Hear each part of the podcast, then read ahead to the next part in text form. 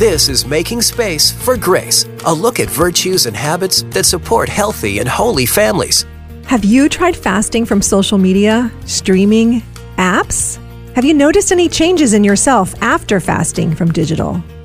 Or have you noticed changes in your children or your spouse or friends? Here's what I discovered after I fasted from digital each Friday during Lent.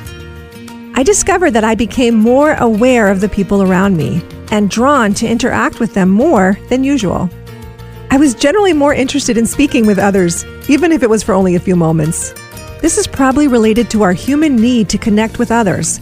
And if we can't meet that need on digital platforms, we'll find ways to connect in real ways with real people around us. I discovered that I don't need to know news as it happens, or even the day it happens. My world didn't shatter because I wasn't up to date with news. I discovered instant messaging didn't need my instant attention. My WhatsApp group would be fine with waiting a day for my response. If it's truly urgent, I said to myself, someone will call me.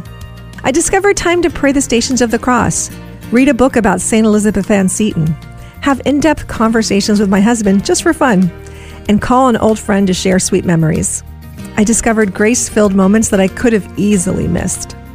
The point of this series is not to give up on YouTube and text messaging, or to go back in time before the invention of Facebook, robots, and smartwatches. The point is that we should never let technology interfere with the great gifts that God freely gives us gifts of love, friendship, faith, and family.